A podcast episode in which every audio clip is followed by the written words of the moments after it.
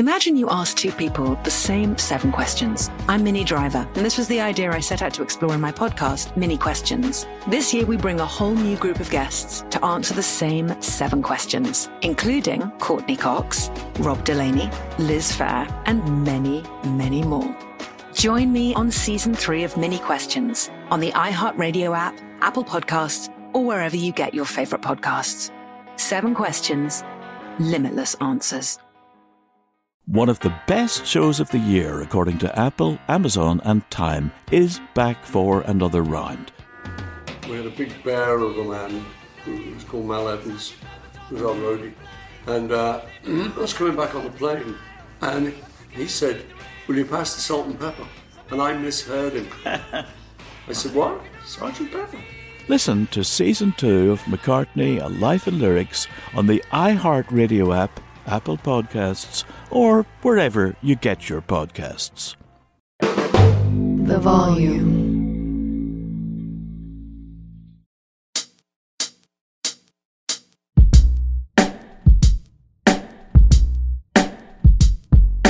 Hi, everybody. Welcome in Friday morning podcast. Let's get right to it. Let's not waste any time. Jordan Poole and draft picks to Washington. Chris Paul Wizards to Golden State. My reaction the draft picks are irrelevant.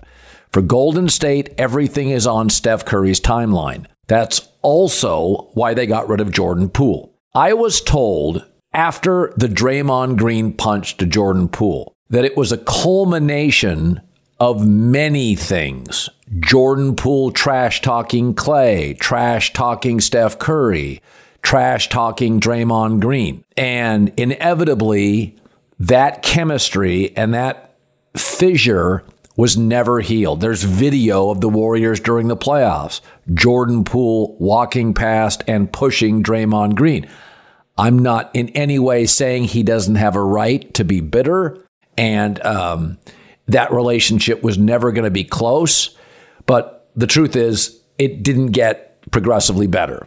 And go ahead and blame Draymond. Draymond's more important to the team. You know, we see it all the time in sports. Two guys battle on a team, you get rid of the less talented or less crucial player. Draymond Green opted out because he can, and the Warriors are going to pay him more to come back. He is their best defender. He is often their best rebounder, best screener, one of their best passers, catalyst, heart and soul of the team. Curry is the shooter and scorer. Heart and soul of it remains Draymond. They're not the same team when he's off the floor. Jordan Poole comes off the bench and can add offense. But this is on Steph's timeline, and Poole is seen as just too immature now and going forward. Now, you say, well, they didn't get much for him. So let's talk about what you get for Jordan Poole. What's his market? What the Warriors are telling you is when Steph Curry misses games, or when Steph Curry is on the bench, or when Steph Curry takes a rest during the playoffs, they don't trust Jordan Poole, who did not have a very big trade market. It wasn't like a lot of people were calling the Warriors asking about Jordan Poole, an expensive, albeit talented guard with immaturity issues. You look around the league right now Zion Williamson's immaturity, Ja Morant's immaturity. Jordan Poole is a less talented version of those two. He didn't have much of a market. So, what the Warriors were seeking is when Steph is out, missing, taking a breather, big playoff moment. Chris Paul's the grown up who can fill in and lead the offense. I also believe it tells you something else because everything goes through Steph Curry. They gave him a heads up on this trade, he was fine with it. Does it tell you that Chris Paul believes he is going to have opportunities to start and play alongside Steph Curry because of Curry's capacity to shoot and ability, and because he's known as one of the great movers without the basketball. Steph Curry can slide over to the number two. Now, it would be a small backcourt. Chris Paul the point, Curry off ball. But Steph Curry is great off ball. And what this would allow, move off Klay Thompson. Just a thought. Is this the first of other moves? Because, yes, Chris Paul, Klay Thompson, Steph Curry, but then there's Gary Payton and Moses Moody. Again, five guards that need time. You know, you start you start looking at Golden State, and my takeaway is the signal I get is they're re-signing Draymond Green. They're not relinquishing Looney or Wiggins. Steph Curry is the face of the franchise. Is this a preemptive move to get Curry to play some two guard and move off Klay Thompson? Feels like it to me. The idea that Chris Paul is, he's just simply too old. Again, you're not asking him to play big games or big minutes. What you're crossing your fingers on is availability in important minutes, vital minutes late in the season. That's what you're that's what you're making this move for. All right. I think Chris Paul comes into this situation eager, willing to restructure his deal, willing to come off the bench, willing to be the lead and let Steph play off the ball. I think a lot of this works because the Warriors called Chris Paul. He's a high IQ player and said, listen, we'd like to bring you into a winning culture. Um, we're going to ask for some sacrifices. And I think Chris Paul at this stage in his career looked at the Clippers, really old. Kawhi and Paul George never available. Lakers, really old. Anthony Davis, not often available. And then he looked at the Warriors and thought, Steph, Draymond, Wiggins, Looney, these guys won a title a year ago. So I, I think discussions were had between the Warriors and Chris Paul, Chris Paul, his agent, Chris Paul, Steve Kerr, Mike Dunleavy Jr. I think Chris is going to Golden State with the idea of being part of a championship team. He knows where he's at at this point in his career. And it is interesting. Porzingis to the Celtics is viewed as a big gain by Boston. Yet Boston doesn't have a title. Porzingis gets hurt a lot. They still don't have a facilitator at point guard, and Jaylen Brown and Tatum are still sort of clunky at the end of possessions, end of games. Yet that's perceived as a win. The often injured Porzingis, who has at times struggled to play with others. Marcus Smart to the Grizzlies, that is a win. They let go of Tyus Jones, a significantly more dynamic offensive player for old Marcus Smart. That's viewed as a win. Tyus Jones to the Wizards. That's seen as a bit of a steal. He is a really, really talented young player. Why is there so much cynicism with winning point guard Chris Paul going to a championship culture? With Wiggins, Draymond, Steph, Steve Kerr. I think a lot of it is kind of a belief that this great dynasty has ended and now it's just going off a cliff. But weren't these same people excited for Chris Paul to the Lakers and Chris Paul to the Clippers? Kawhi and Paul George are never available. LeBron's giving you now 58 games a year, and Anthony Davis is giving you 60. Why are people excited in Los Angeles for Chris Paul to the Lakers that would take the ball out of the hands of Austin Reaves, who's not a natural two guard, and LeBron, who just came off his worst shooting year and doesn't play off the ball well. But they don't think it works in Golden State? Folks, basically, Chris Paul's a high IQ veteran player that will spell Steph Curry, high IQ veteran player, and allow Steph to occasionally play off ball. I don't see the miss here. You can't be excited about Chris Paul to the Clippers and the Lakers and then think it's a fatal mistake Chris Paul to the Warriors. He's going to have better, more reliable teammates with the Warriors, better culture with the Warriors, better teammate Steph Curry with the Warriors. I think it works. All right, second thought. Victor Wembanyama going number 1 San Antonio Spurs from France. Over the course of my life, I have seen basketball pivot professional basketball pivot several times. So when I grew up, it was Wilt Chamberlain, uh, you know, the big centers, Bob Lanier, Nate Thurmond.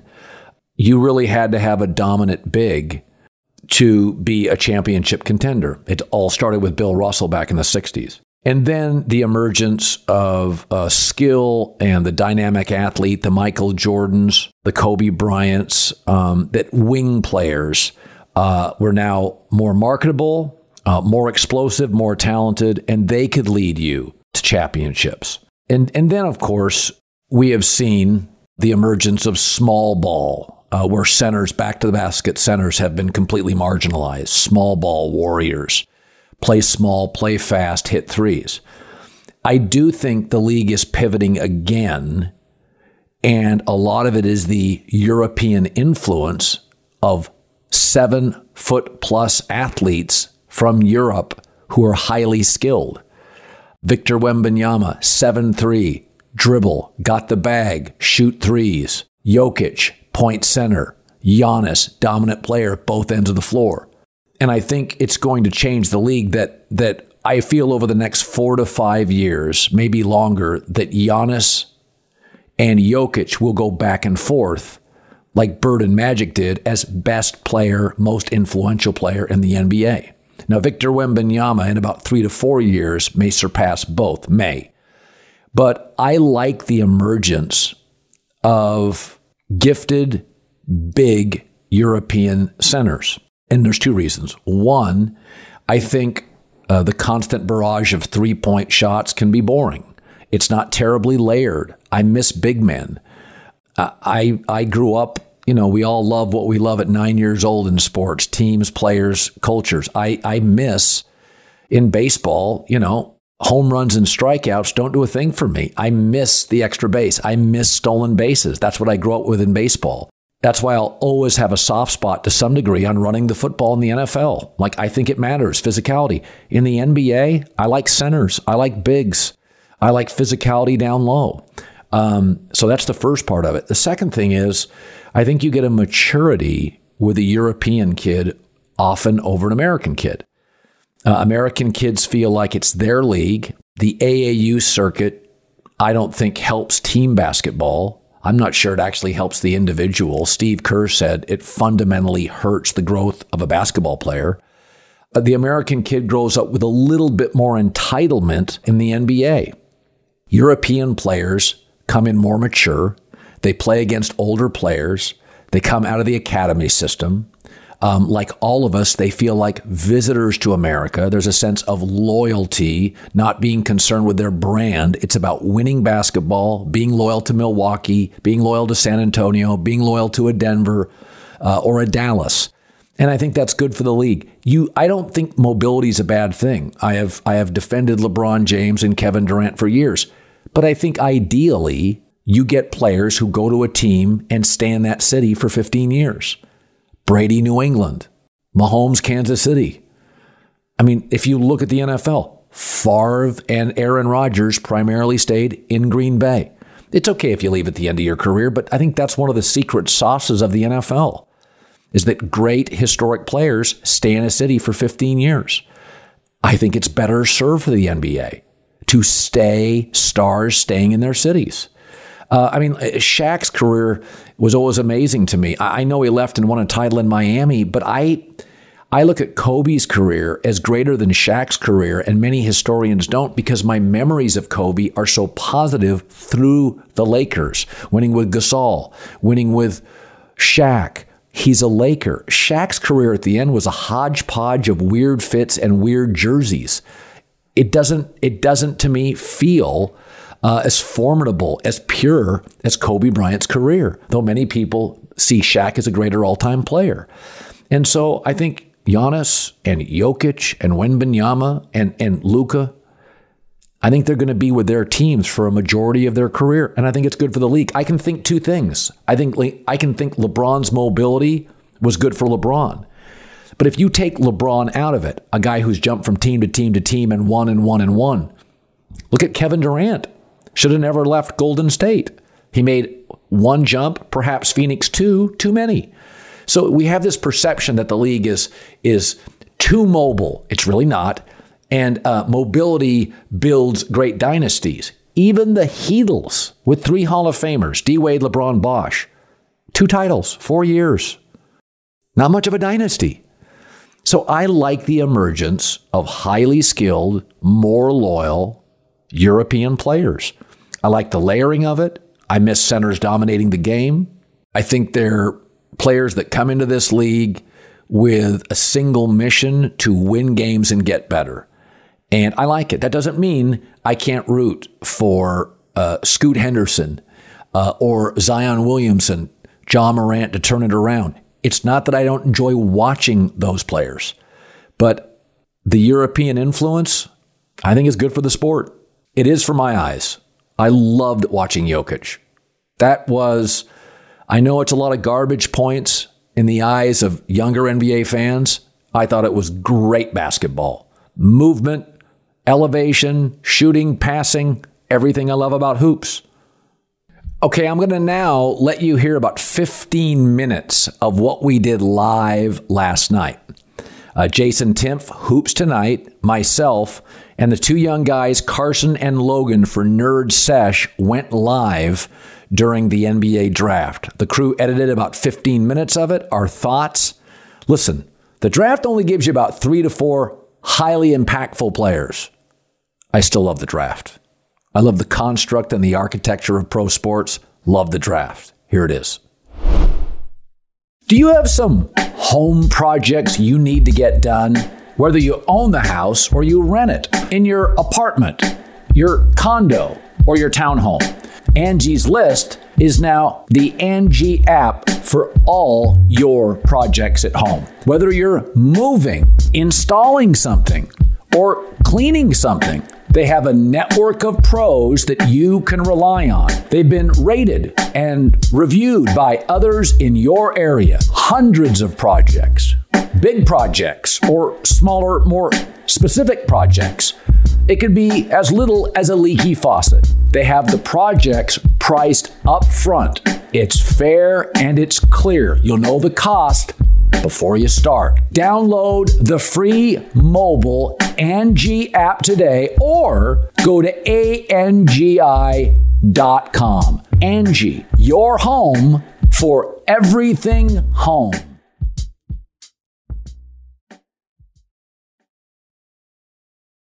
June is championship month in sports, NHL playoffs. NBA Finals. Now, you can watch all this stuff on television, certainly, but there's nothing like live, and there's nothing like being there in person. For last minute, amazing deals on the best tickets to comedy shows, concerts, and your favorite sport, check out Game Time. Download the Game Time app right now. The redeem code is me, Colin, C O L I N. $20, 20 bucks off your first purchase.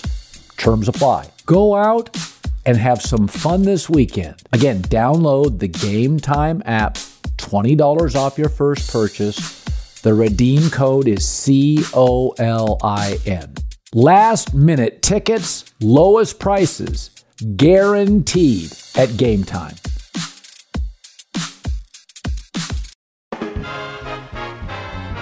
Good song. The Johnny Carson theme, right? Hey, who wrote that? Skip, who do you think? It's your buddy. Hi, everyone. I'm Paul Anka. And I'm Skip Bronson. And what happens when two old friends take their decades of experience in the business and entertainment worlds and sit down with our buddies? You get Our Way, a brand new show from iHeart Podcast where we chop it up with our pals about everything under the sun. Hear about Michael Bublé's entrance into show business. And get business insight from Mark Burnett. Find out what scares my son-in-law, Jason Bateman. And discover the bragging rights that come with beating Michael Jordan at golf. Together, we know just about everybody, including sitting presidents. So join us as we ask the questions they've not been asked before, tell it like it is, and even sing a song or two. This is our podcast, and we're going to do it our way. Listen to Our Way on the iHeartRadio app, Apple Podcasts, or wherever you get your podcasts.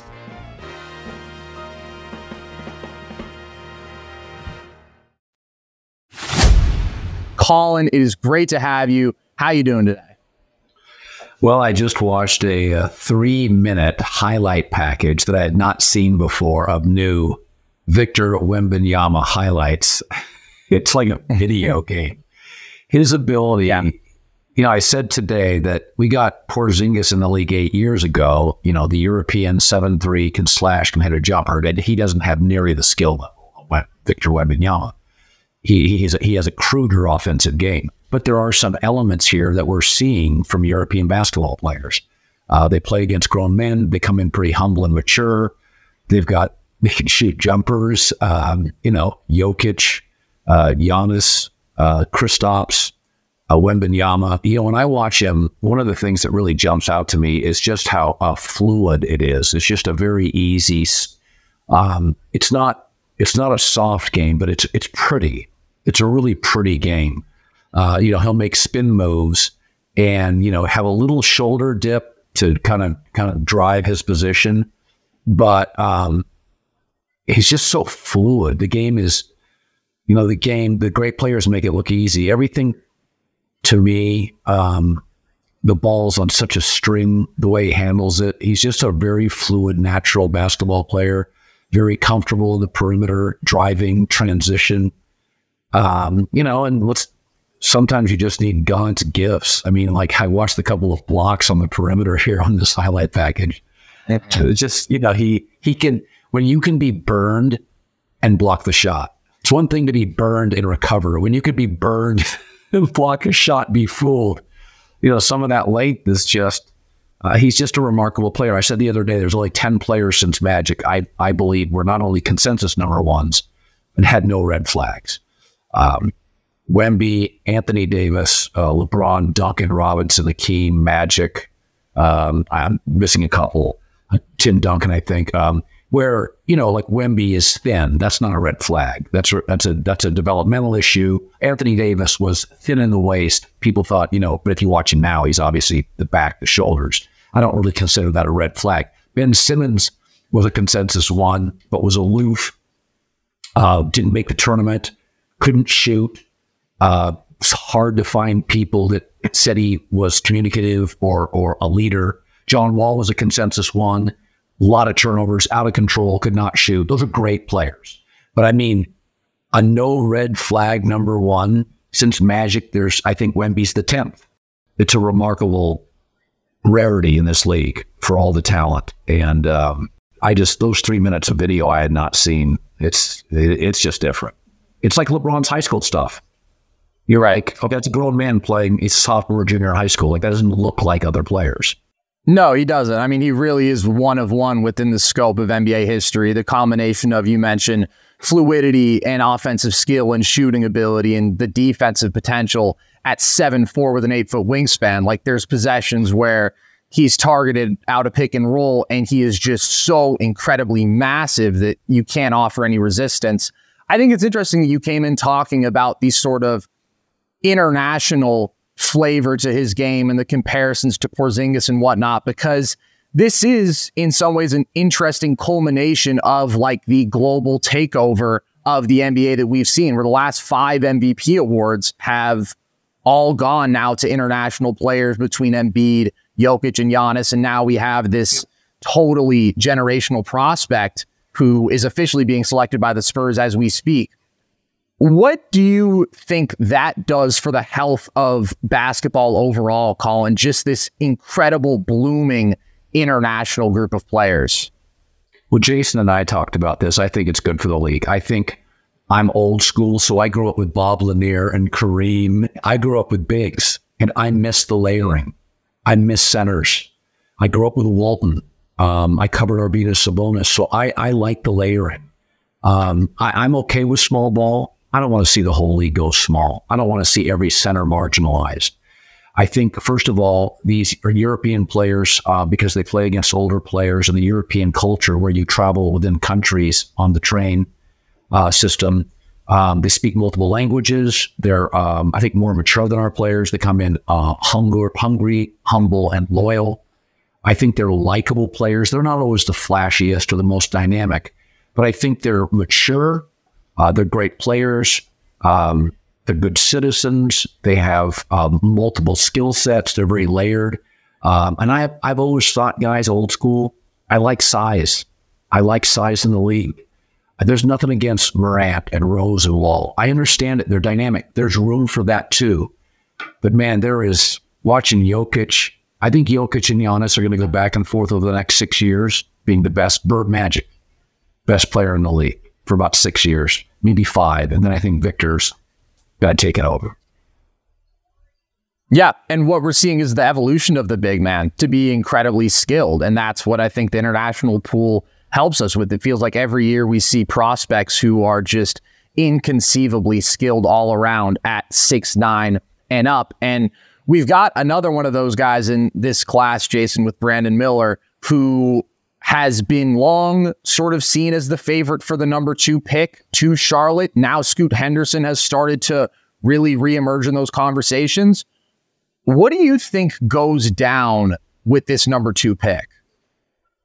Well, I have no idea what Charlotte's going to do. I know what I would do. I would take Brandon Miller. And, it, a lot of it just has to do with my view on the archetypes of players. I think there are five core archetypes of players in the NBA there are playmaking forwards, scoring forwards, hyper athletic guards, your star centers, and then your unicorns, which are guys like, you know, Giannis and Steph Curry, which don't really fit into any of those molds. And the hyper athletic guard is, in my opinion, the least successful archetype of star that we've seen in the NBA Thank you. between Russell Westbrook, Derrick Rose, John Wall. Like this, that specific archetype of player, they almost always are bad defenders because they're relied on in large doses to uh, to create offense, and so they conserve energy on that end. When they conserve energy, they can be downright destructive to a defense because they don't have the length and athleticism with just their size and uh, long arms to bother things even when they're being lazy they tend to uh, they tend to rely on their athleticism too much. So they they're they're not very they're not gym rats. They're not good at polishing up their skill set because they have this superpower in their athleticism that allows them to beat their peers without having to work as hard as many of their peers have had to work. And so we've seen that archetype fail miserably time and time again. I should fail relative to the other stars at the top of the league. And the one guy you can point to who really kind of succeeded in that archetype in recent NBA history is Dwyane Wade. And a couple things. He's bigger than all of those guys. He's 6'4, built like a truck, and he was an outstanding defensive player. And those two things are what allowed him to kind of break that mold. And again, he's the exception that proves the rule. So to me, Brandon Miller, big scoring forward, uh, spitting image of Paul George and some of the fluidity and length stuff. Uh, only thing I don't love about him is his release is a little low, uh, down on his head, which uh, in the NBA when guys are contesting shots, higher release points like Paul George, like Brandon Ingram, where they're a little bit more over their head. They're better at getting shots off over defenders. That that's my one concern right now. But I think he's almost guaranteed to be a like perennial twenty point a game guy plus for a long time in this league.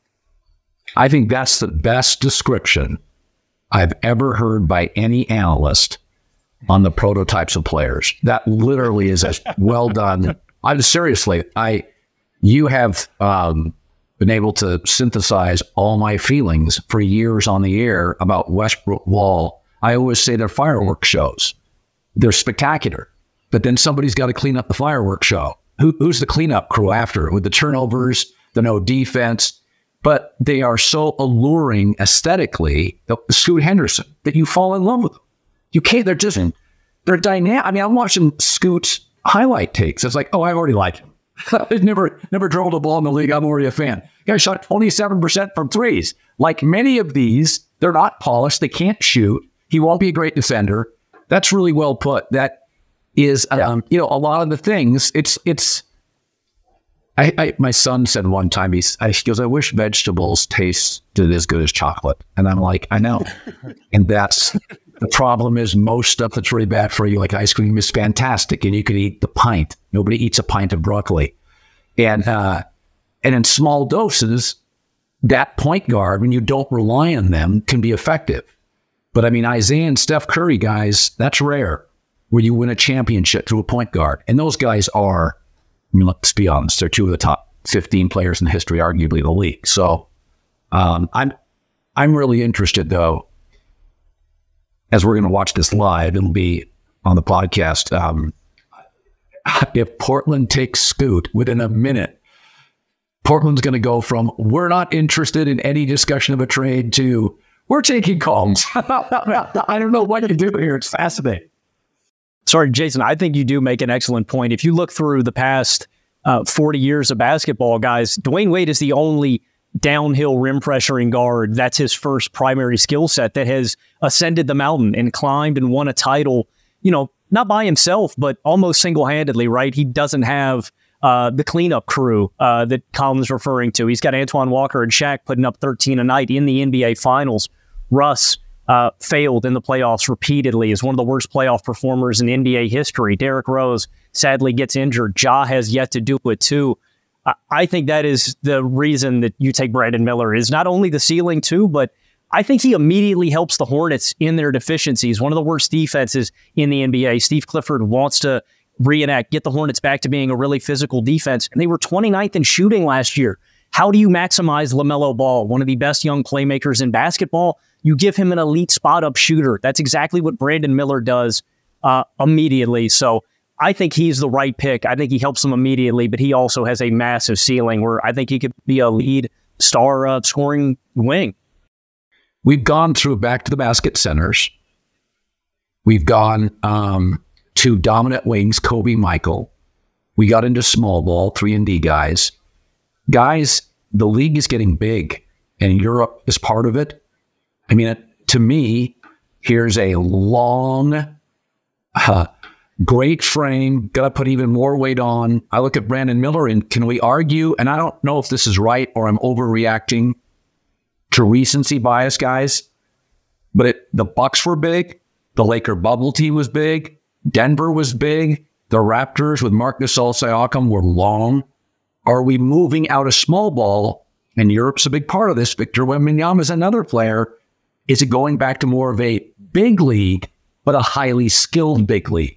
I tend to think that uh, in general, as a society, we we we overreact to the exception to the rule. It's like, yeah. for instance, like if someone said, "Oh, Denver won the title and they were awesome offensively," does that mean we don't need to guard to win? No, that's not what it means. you have to be able to guard to win. Like that, they were the exception, and and the same thing goes with that Warriors team. I mean, Steph is literally the only player below six five that's in the top 20 all time NBA players. So maybe anything that he accomplishes, we should just throw aside as like a complete outlier. You know what I mean? And and that's the thing. Like, yeah, they succeeded playing small ball. They had a six six center. They played a six seven power forward, and and, uh, uh, and, and like that that worked because Andre Iguodala is one of the best perimeter defenders to ever play the game.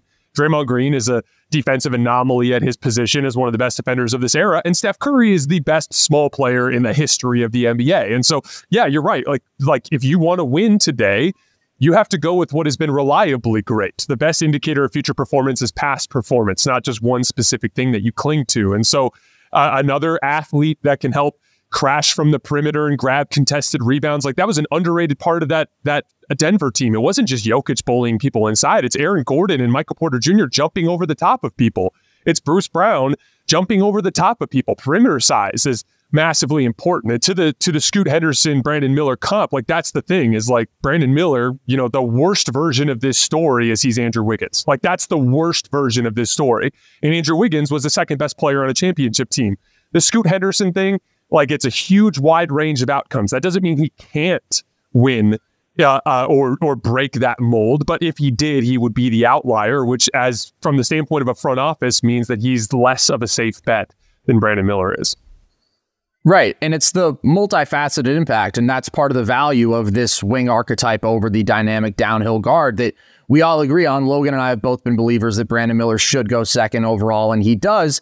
And it's beyond just this incredible scoring upside, right? The flashes of playmaking, the versatile defensive impact. He's a better fit in Charlotte as long as they believe that LaMelo is a cornerstone piece for them long term. But now we do have this decision for Portland, which, as Colin mentioned, if they take Scoot, you got to wonder if they are simultaneously putting Dame over the edge to where he may actually ask out. Logan, we'll go to you first. What's your expectation for the direction that Portland goes here and organizationally?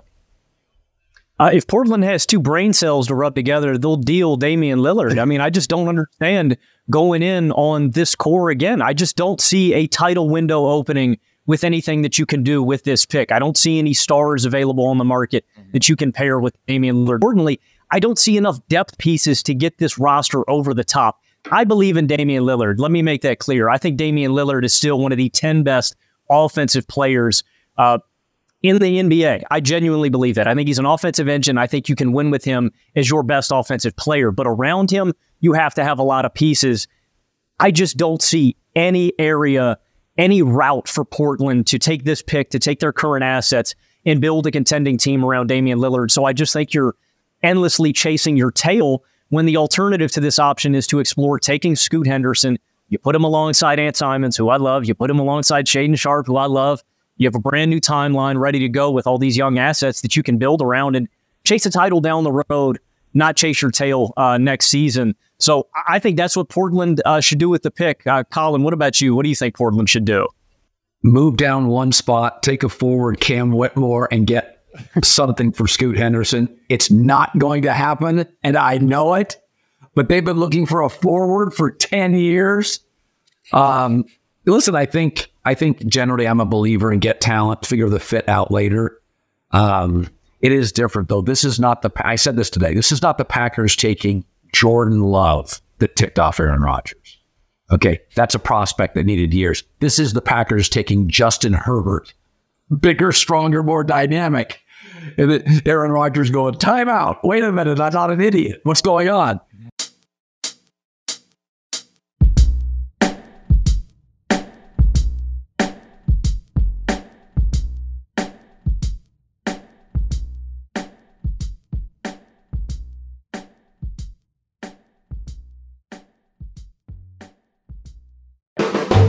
The volume. Imagine you ask two people the same seven questions. I'm Minnie Driver, and this was the idea I set out to explore in my podcast, Minnie Questions. This year, we bring a whole new group of guests to answer the same seven questions, including Courteney Cox, Rob Delaney, Liz Phair, and many, many more. Join me on season three of Minnie Questions on the iHeartRadio app, Apple Podcasts, or wherever you get your favorite podcasts. Seven questions, limitless answers. One of the best shows of the year, according to Apple, Amazon, and Time, is back for another round. We had a big bear of a man who was called Mal Evans, who was our roadie. And uh, I was coming back on the plane, and he said, Will you pass the salt and pepper? And I misheard him. I said, What? Sergeant Pepper? Listen to season two of McCartney, A Life in Lyrics on the iHeartRadio app, Apple Podcasts, or wherever you get your podcasts.